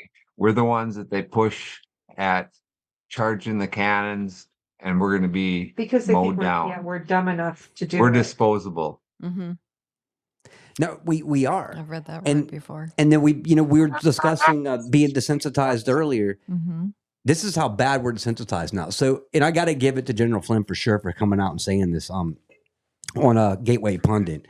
So he came out and alleges that not alleges he he alleged, but definitely happening hmm that um, some U.S. legislators are compromised by globalists due to their trips overseas where they were sleeping with children. Okay. Mm. That is the big deal. This is something that should piss us all off. That Mhm. at the very least, and I've said this in one of my videos before, if there's a one percent chance that it happened, there should be a hundred percent investigation. You don't just go, ah, I don't know if that's real. You dig into it, you find out the truth. We live in a world right now where people would rather either remain willfully ignorant. You know what? You know what in this world gets changed with willful ignorance? Nothing. Nothing. Matter of fact, the people that just want to be willfully ignorant are just as bad as the people that are doing it because a man who stands by and does nothing is just as bad as the crook themselves. Mhm. You know, Worse. I- if not worse. Exactly. You you are allowing this perpetuate because you're standing by doing nothing because you don't want the feels hurt. You don't, you know what I'm saying? Like, you know, how do we make change? We stand up as a society. We come together as the billions of people around this world that outnumber the hundred thousand of the evil people that are literally puppeteering all of us. We have the majority. We have the numbers. What we need is that righteous anger that makes us want to make this change, that makes us want to make those moves. And guess what, guys? We don't have to go to arms. We don't need to pull guns out. We don't need to draw the sword. If we show up to the border, as an example, as 300,000 people, they're not coming across that border anymore because we showed initiative. We showed them that there's a point where we're like done. If we did this as a country, we could change everything immediately. If we did this as a world, we could make a biggest change in this entire world. What they But we want to do to do it. is draw us into a new world order where they have complete and mm-hmm. absolute control over every single person on this earth. Well, and I think it's it's interesting that we get caught up into how do we organize this? How do we lead this? How, who is the leader? Who's going to step up? You know, we we get caught up in the the process of it, and I think it's important that if we can envision it, it's possible, and there is a process that. I, think that I know that you guys have heard us, and I want to re- reference back and, and share just a really beautiful, incredible example. Back in 2017, um, many of you know that um, Devo and I went, we actually ended up in Wyoming. We didn't know where we were going and witnessed totality of that last um, solar eclipse. Within that experience, as amazing as that was, I think the the even more incredible experience is that we were in the middle of Wyoming, in the middle of nowhere, big sky country, and there were tens of thousands of people in the middle of nowhere. I mean, there's there's nothing but cars, and they're all going in one direction. They're all going to go to experience this um, this event. And then what happened is that on the way there, people weren't in a hurry. People were kind. That people allowed one person to go or the next. And when we left after the experience, coming back again, now you have tens of thousands of people in the middle of nowhere going in the other direction, and Nobody was in a hurry. Nobody honked their horn. Nobody passed anybody. Everybody stopped and waited and held the space because you had this collective experience and nobody had to lead. Yeah. See, that's the thing. That it- I Is- like that. if we hadn't personally experienced that, I don't even know that I would have known that that was possible, but it was incredible. The best leaders lead through example, not through Yeah. words. The best Mhm. leaders turn around and go, How did I become the leader? You know what I'm saying? And it's, You know how you became Yeah. the leader? Because you did what was right. God didn't say go out there and, and talk. He said go out Yeah, there so and out bear fruits. And fruit bearing is what people see. Fruit bearing is when people start following. You know, it was when Christ. Christ went out there and talked to people, but he, he performed miracles, and the miracles were those fruits. And everyone was starting to follow Christ, you know. And I'm not comparing us to Christ by any means. I'm just saying is that if you go out and you you act, you start doing things, then people will will courage inspires courage. It's no different than when you were walking in the store without a mask, and then people were like, "Whoa, well that skinny white dude's not wearing a mask." You know what I'm saying? Like, and then they get the courage to pull it below their chin. yes. You know, I I can't tell you how many times I've had people because I talk, you guys, I, I do a show quite often, and they're like, "Well, what have you done?" Oh, You know what I'm saying? You know what I've done? uh, I went to the border for a month and a half with, Yeah. with guns on my side, dealing with the with cartel. cartel. Um, Yeah. I I made videos, Yeah. hundreds of videos. Videos. You know what I'm saying? They're like, well, that's just making videos. No, it's spreading information. Mhm. And rebellion starts with truth. You you know what I'm saying? You can't it doesn't have to be a big thing that you do. The smallest things ultimately end up being the biggest things in the long run. We just It's all need to cumulative. yeah, we just need to do something. And I you know, I don't want to be the doer. I don't want to be the leader by no means. But we all have a part to play and if we all step up, get a little bit of courage, quit worrying about are we going to end up in jail? Are we going to end up dead? Look, if you end up dead, hopefully you've got a good relationship with Christ because you're Mhm. going to end up in the greatest place of all time. If you end up in jail, God's given you another opportunity in order to help other people that wake up in jail. I saw a video the other day about 30 people in a California prison that all got baptized. And it all started with one dude One guy. that ended up in jail who was spreading that message. No different than what Couy Griffin did when he was in the jail on January 6th. Did he get upset about it? I'm sure he didn't want to be there, but he palled up and he Yeah. started talking gospel Wasn't and spreading scripture. around Scripture. Yeah, he was he was literally yeah. ripping scripture, out of his. Bible and then passing it over to the shaman in the cell Mhm. next to him. Yes. You know, like God doesn't doesn't put obstacles in front of Mhm. you. He puts opportunity in front of you. And it may not be the opportunity you wanted because no one wants to end up in prison. No one wants to end up dead. No one wants to end up in a battlefield. But God's got a mission for you. You know what I'm saying? So so pull your your pull your pants up by the bootstraps or whatever that term is. get get a little courage.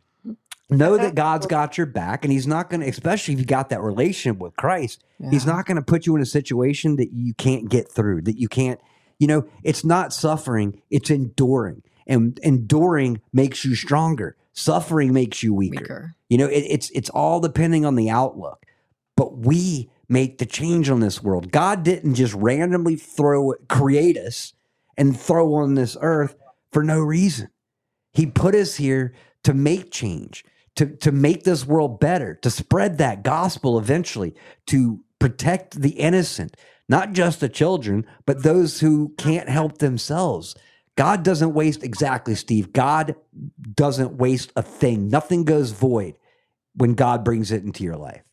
Um, I'm sorry, I'm ranting right now. I'm I'm passionate about this. Guys, take it away. I'm, I'm gonna hand the mic over to you. No, I was just going to say something when you were talking there. Realistically, God was the first prepper. Mhm. I mean, he doesn't waste anything. He uses everything. He pushes, you know, gives opportunity out there. So that just popped into my mind. Sorry about that. But he showed us how to steward his resources. Yes. hmm I agree. Yeah. And I think that that's important that when we, for me personally, and I think for us in this household, that when we recognize that that is our responsibility, there's a greater responsibility so that when you don't want to do it, that you're you're motivated by something beyond that because it makes a difference because it doesn't belong to you. Yeah.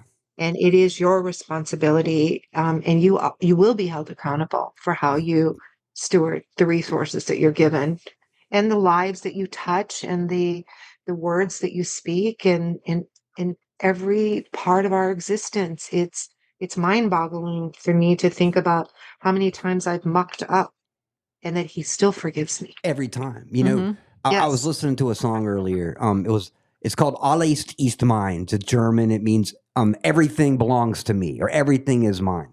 You know, nothing is mine. Nothing has belonged to me. Everything that we get on this earth, from the house that I'm living in, I didn't get this house. God gave me this house. I had to pay for it, but he but he brought it into my life. He brought the lady into my life. He brought Mhm. my friends and my family into my life. He's removed things from my life. Everything that we have on this earth is a gift. The A fact gift, the yes. fact that I'm alive today, getting to talk to my brother and sister Julie and uh and Devo right here is Mhm. a gift that God gave me because he gave me another day. He gave me this microphone, this Mhm. RODECaster. Like I said, everything that we have on this earth is an absolute gift. gift. And you know, there's nothing worse than giving somebody a gift and then having to go, okay, and no thanks or anything like you know what I'm saying? Like we need to get on our knees and thank God for Mhm. everything that we have, no matter how small it is. Because, like I said earlier, sometimes the smallest things are ultimately the big things. It just takes us a while to grow up and realize it. Sometimes the smaller we- things are treasures, bigger treasures Yeah, than the am- bigger things. Amen.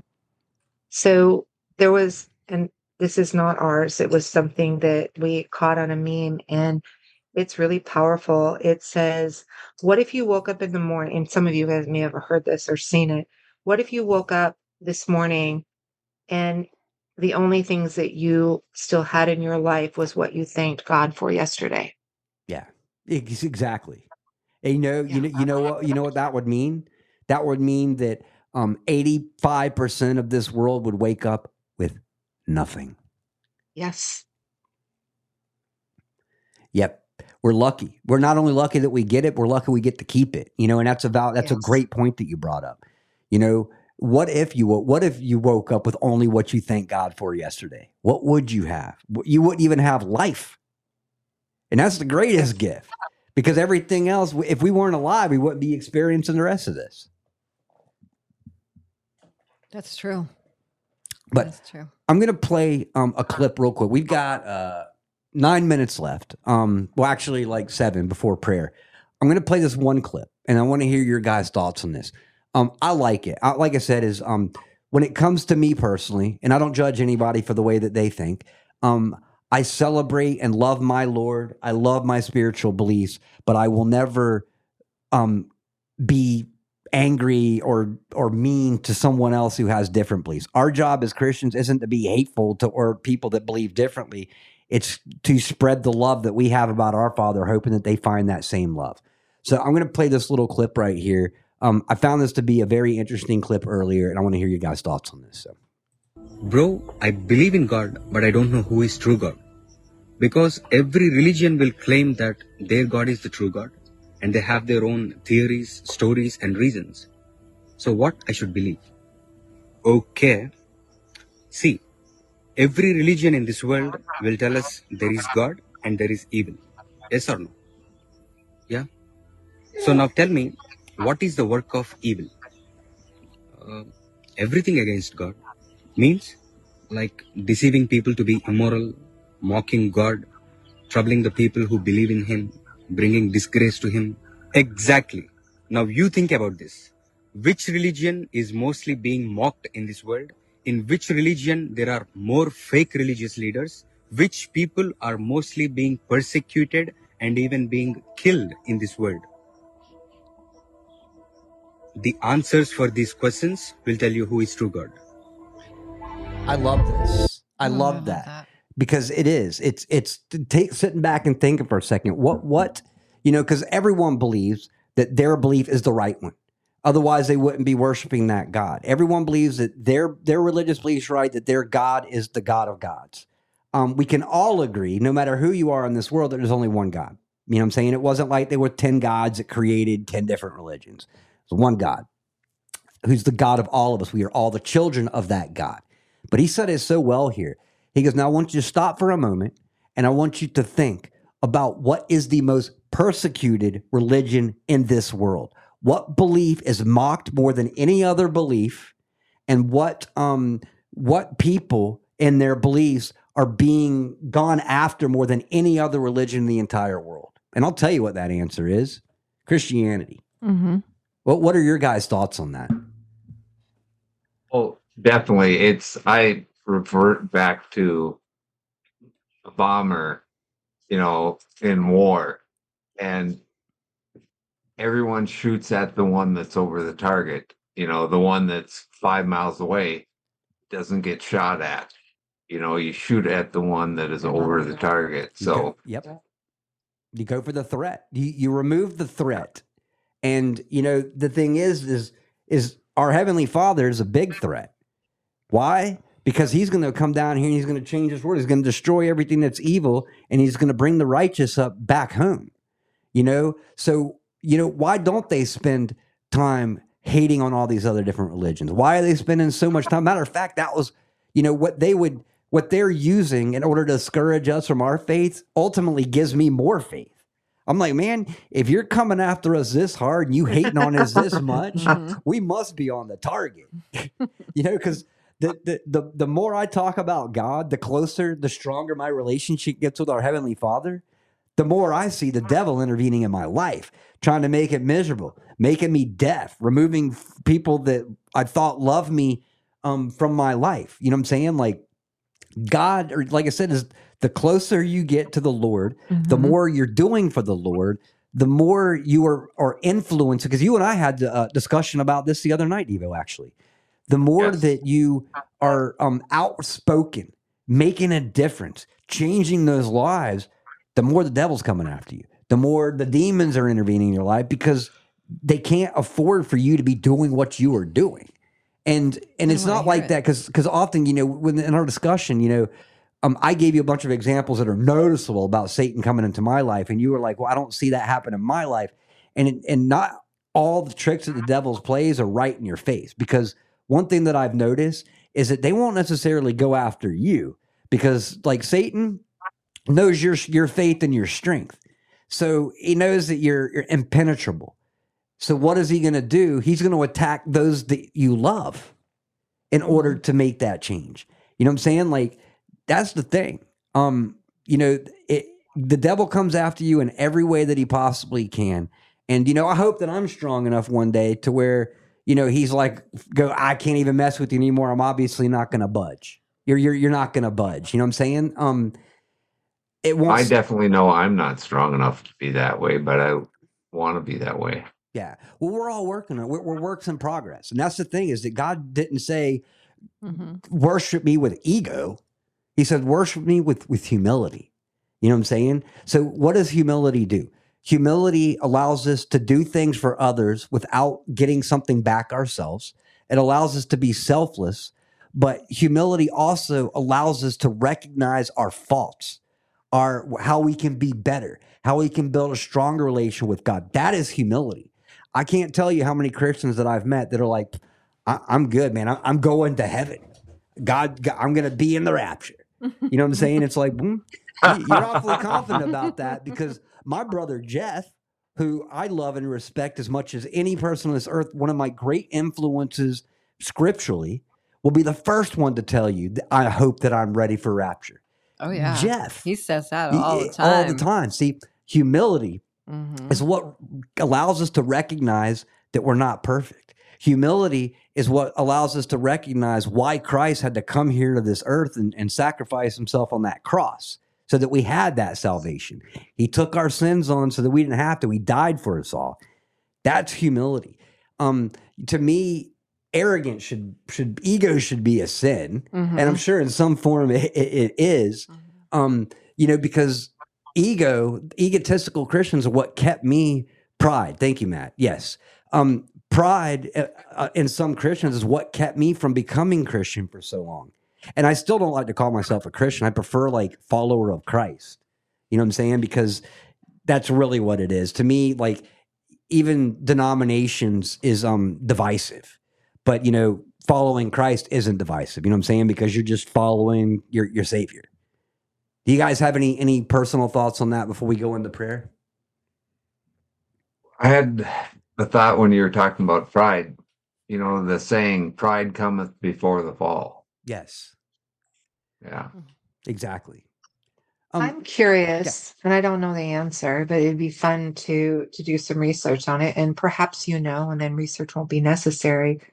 Is we know we know the name Christ, but where did the name Christians as an I A N come from? it didn't come from Christ. I can No, tell you that. well, exactly. But I, I'm just curious where, you know, there's, you know, we we live in Minnesota, so we're Minnesotans. You're Kentuckians. Yeah. You know, it's one of these. Where did the I A N come from? well, Mary, I'm just Mary, who I also respect um, sincerely with her knowledge, says it was a slang term, and and I A N. Yeah. And it's a great point that you brought up because Christ never called himself a Christian because he was Christ. And he didn't say, My followers are Christians. You know, he called them disciples, apostles. You know what I'm saying? Like he, he, Christian was a, we, we have to term everything. We always have to give everything a name. You know, Matt and Head says, We are his body. You know, I, I bet you Christ probably doesn't even like to hear the term Christian. You know what I'm saying? Because it does. It, it it in itself it is divisive because if it wasn't divisive, we wouldn't have 150 plus different versions of the same religion. I think the it's a lot based upon pride that has caused it to be divisive, you know, between different areas of the religion. Mhm. You know, Yeah. that's See, and that you brings, look at the, go ahead. no, no, no. That just that brings us full circle into division. You know what I'm saying? They have to divide us in every way. So, what's the greatest way to get us fighting with one another, even when we're worshiping the same Savior? Is to create division in the simple ways that we believe. But isn't it interesting? And just as long as you said it, we came full circle back to division. That if we have a full circle, there is no division. Yeah. And why do we have to divide the circle? Now, and we shouldn't. We should we should Well- all be on the same page, follow the gospel, and you know, follow it the way like I said, if you're following the gospel the way the gospel's written, then we're all good. It doesn't matter if you stand when you pray, get on your knees what they pray, follow the gourd or follow the shoe, according to the life of Brian. It's those little Right. yeah, there's little Yeah. and I love that that movie for that reason. Is it So was so I. it was so on point. They're like follow instead of following the Savior, they're following the shoe. No, no, no, no. Follow the gourd. Well, you you know where Luth why Lutherans happened, right? yeah, because all he said was these things don't really mean anything to us now, and they got mad at him and kicked him out of Catholic religion. Yeah. And then, then what So do you for- have? Uh, Go ahead. I just have a question for a future. it- it- you may not know the answer now, but I would love to to hear your thoughts and Mhm. your research on this. If you don't have an, a, a quick answer, is that going back to All All Saints Day? Mhm. Is you know we had been doing some research and looking at the fact that all. It's my understanding that All Saints Day used to actually be in the spring. Is that is that true? Originally, the So- it, it was a lot of those things have been moved around, just like Halloween was. The word Halloween was created by the Romans, Christian, or the you know. So exactly. So if that got moved over to, because remember, the spring is the other thin veil right along with this time. So you had the light time according to the Celts and the dark time, and you got to remember too, is that the saints, many of the saints that they worship in the Catholic religion, used to be Celtic deities.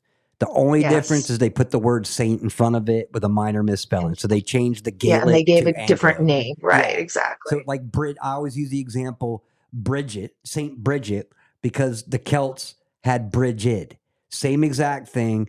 Um, but you can actually go through and look at the Celtic deities, and then go through and look at the saints, and you're going to find the same ones from one place to the other. Um, but then again, you know, how do you pull pagans over to your religion? Um, another great example is Mother Mary. Um, the Catholics hold Mother Mary in a high regard. The not only was the Celts a polytheistic religion, they were a matriarchy. The women had more power than the men did. The women were worshipped more than the men were. So you adapt a female entity over into the Christian belief of the Christian church or the Catholic church. And now you have a way to draw pagans over into your belief system. So with the Celts and also with the Druids, so there was a question that was asked earlier, and you actually may have the answer to this one as well. That which line um, from Noah, which of Noah's sons did the did the Druids come out of? I don't know. I, I've always, I've I've been trying to make this connection for a long time, and the closest that I've come to any connection from old Scotland and the Christian lands was Dan, the lost tribe of Dan. And I, Interesting. and I can't even verify that hundred percent. So Mary Mary's flight work says um Seth. She thinks. Yeah, she thinks. And then there was um someone else I wanted to give a little credit to, and I apologize because I can't find it right now. Andy Girl. Um, the New Testament says that they were first called um, Christians at uh, Antioch. So there, there's another answer for you. So Thank you. that, that being said, do you guys have any last words before I move on to prayer? Because we are actually a little over time right now. It's been a great evening. It's Thank been you. awesome. Thank you so much. Oh yeah, Yeah, I've I've, thank you I've loved this. Um, Love you. Always all these great conversations. Though everybody was really, they said that you're easy to listen to because you both Yes. have wonderful voices, and I agree. Yeah, you are. Yeah, you do. Yep. Better than my squeaky voice. but um, we'll get into a little prayer real quick, and then we'll get you guys onto the next show. So if everyone would please bow their heads, let's get into a little bit of spiritual warfare. Heavenly Father, I want to thank you again for another day. Dear Lord, as we go into these very uncertain and chaotic times, you know, we've got a lot of questions. And dear Lord, I know those questions will either be answered or we won't care about the answer when we get into heaven. But right now, dear Lord, we're just trying to make a difference in this world, do the right thing, help other people out, become closer to you every single day ourselves, dear Lord. And the devil, the demons, the evil on this earth are working against us in every way, trying to deceive us, trying to divide us. So, dear Lord, I'm going to pray tonight for unity. Bring us all together. Let us remember that we are all your children. We're not, we don't have separate creators or separate fathers, dear Lord. We've got you. We've got the, the Holy Trinity, dear Lord, and we're thankful for that. We're thankful that you cared and loved us enough that even in our worst times, you loved us and you still had hope, setting us on this path where we are right now. Dear Lord, give us the wisdom and discernment that we need right now so that we can make the proper choices. We can make changes on this earth. Excuse me. You had us do in heaven our earth as we do in heaven. So, dear Lord, I ask that you let us be as righteous as we can. Let every day let us become better people. Let us have one less sin that we're having to redeem ourselves and, and ask forgiveness for. But dear Lord, let us always take the time to thank you for everything you blessed us with, the big things, the little things. Because, dear Lord, with you, there are no little things. Everything is important. The love that we have in our lives, the animals that we get to pet, dear Lord, being able to speak to our loved ones, being able to do these shows, dear Lord, everything is so important. You give us that blessing, and we take so much for granted, dear Lord. We get more excited about the new toys that we get, the new phones, the new cars. Dear Lord, let us not worry or care about that anymore. Let us worry about our souls, our hearts, the salvation, and that of the others, dear Lord, that are in our lives, those that we don't know yet. Dear Lord, if there's someone that is in need of your guidance and your wisdom and your love, and they just can't find you, utilize us, dear Lord. Let us alter away from our mission just for a moment, dear Lord. Let it become part of our mission so that we can help that person find what we have now. Because, dear Lord, you cared about us enough to bring that person into our lives so that we ended up finding you. That we have these conversations about, we get to talk, we get to pray, dear Lord, and we understand that you are the creator and everything that we get on this earth is because of you. So, dear Lord, thank you. Thank you for everything. I ask, dear Lord, that you give us patience more and more every day. We need to be patient with those that hate us, patient against the evil people in this world, patience against those who wish to harm us, dear Lord. Let us pray for them. Prayer is the greatest weapon we have, dear Lord, and it has the ability not to take lives, but to save lives. So, dear Lord, you are the one that are ultimately saving the lives. But, dear Lord, let us intervene on your behalf so that we can help them find that change. Seek that love, that mercy, that guidance that you give us every single day. Dear Lord, let us know what moves we're going to make. Let us have courage, strength, and everything that we do, knowing that you're standing right here next to us every single day, every single night, dear Lord. Let us stand up and, and complete the missions that we're on. Let us not be afraid, dear Lord, about the consequences that come with your love. Dear Lord, we may end up in prison. We may die on the battlefield, but it's okay because we did it serving you. And dear Lord, all you're going to do is bring us another opportunity to help other people and to serve you in that circumstance. Let us be the Pauls in this world. Let us be the Peters who aren't afraid to take the step out of the boat and walk on that water. Dear Lord, give us everything that we need. Let us always be thankful for the sacrifice that you made on that cross. But, dear Lord, let's go back even further and focus on all that you were teaching us while you were right here on this earth how to heal, how to remove demons out of people's lives, how to change this world, dear Lord. You taught us so much. We have the ability to move mountains, dear Lord, but do we believe it? No. Give us that encouragement, dear Lord. Let us be reminded that everything that you told us we could do in that Bible, we can achieve. We just have to have faith, dear Lord, not in ourselves, but in you. Dear Lord, we love you with all of our hearts. And we ask, dear Lord, finally, that you bless all those that are seeking your guidance for health, for everything in their lives, dear Lord. Pray, dear Lord, we pray for our, our brother Steve, dear Lord, who is having some back and neck pains and all kinds of other stuff, going through some health issues. Help lift him up and get him back on his feet, doing your missions again, dear Lord, getting back to work and taking care of his family. Be with Jeff, dear Lord, and help him to just feel better every day to where he's back on this mission right here on the microphone, speaking on this show and starting his new show. Be with his wife, Heavenly Father, Christine. Help her find that job at home so that she can spend that time with their family every single day. She'll have a job that she'll never have to worry about losing. And Heavenly Father, she can get back into that scripture daily, just like she was. She's spending too much time in that hospital and wants to be spending more time in your holy book. Dear Lord, thank you for the opportunities you've given us. Thank you for the scripture. Let us learn it more and more every single day, dear Lord, so we can do what you asked and spread that gospel from nation to nation. In our Heavenly Father's name, Jesus Christ's name, in our Heavenly Father's name, we pray. Amen. Amen. Beautiful prayer. Excuse me, while I was trying to not cough while I was uh, praying. I, I know God doesn't mind, but I try not to be a little more reverent than that. Um, I see that. so, guys, I'm going to get you on out of here, but um, High Vistas, Devo, it's a pleasure having you on tonight. But I absolutely love you two so much. You guys are always in my heart. You you are family, and I'm thankful that that um, God brought you into our lives. Oh, absolutely. We love you guys. And we are thankful so that much. you were brought by God into our lives. Yeah. Absolutely, he's building his army, is what he's doing, and you know, he- Amen. He, lets Amen. us sound off on You're each right, girl. other, tell each other our problems, so that we can help each other out. Um, you know, come up with a game plan, our, our war plan, you know. And in this case, it doesn't involve rocks or swords yet. You know, it just involves a lot of prayer. So we have to keep on prayer. But guys, we pray for you all the time. Like I said, you're a blessing, and we love you very, very much. And we are so thankful that you came, you joined us this evening. Pleasure. And uh, Livin, I'm always thankful to have you here. You, uh, yes. she she you don't see her, but she looks over and laughs at me on occasion. and uh, yes. and I want to thank all of you here in the chat, all of you that are going to be joining the show after it's published. We are so thankful that you would even take a moment.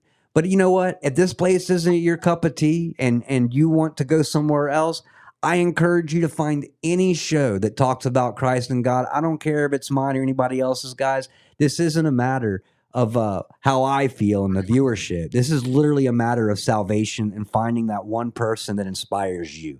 So I encourage you. If you don't like this show, if like I said, if we're not your cup of tea, go out and find a show that that is. You know, set yourself in the Lord. Find people that are going to pray with you. You know, build that family because God's building his family, he's building his armies all around this world. And I am grateful that you allowed us to be part of your family. Guys, I love you very, very much. I want to thank you so much for joining us for Kilted Christian episode 473 Devo and High Vistas. Tomorrow night, we've got um Dustin we got Nemos. Dustin Nemos who will be joining us for the show. So I'm looking forward to that. And then Thursday, um, no, no, sh- we'll have a show Wednesday. It'll be- just be me, um, conversation about Scripture and God. And then uh, Thursday, we'll have MSM Liars. Always love Thursday nights. Friday, guys, we got Douglas. I love Douglas. I will never have any no blank air when Douglas is on. we'll fill that show with conversation, guaranteed. but guys, I love you all very, very much. Have an absolutely beautiful rest of your evening, and I leave you with this. Oh, say, can you see by the dawn's early light. What so proudly we held at the twilight's last gleaming, whose broad stripes and bright stars through the perilous fight o'er the ramparts we watched were so gallantly streaming. And the rockets red glare the bombs bursting in air gave proof through the night that our flag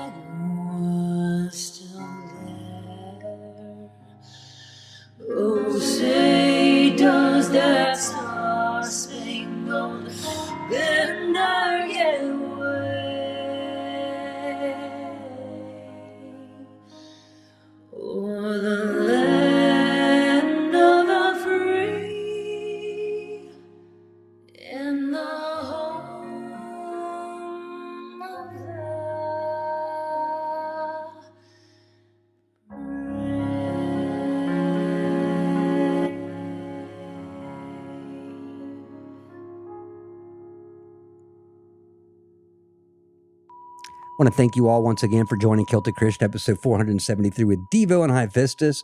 Matt and Hev, we expect your tardy notes by the time you leave class, mm-hmm. but thank you for dropping in late. Doesn't matter, guys. We love you, and I'm just joking with you. And I look forward to our little prayer session that'll be coming up this week as we pray for the governor, the next governor of our state, and that he's doing the right thing. But all the rest of you, have no fear. Fear not. Let go of the stress. Let go of the anxiety. God wins this. You know how I know? I read it in the greatest book ever made. Been around for a long time. Might want to check it out. It's called the Bible. Guys, I love you very, very much. Have an absolutely beautiful night. We'll see you tomorrow with Dustin Nemos. Beautiful evening, and God bless.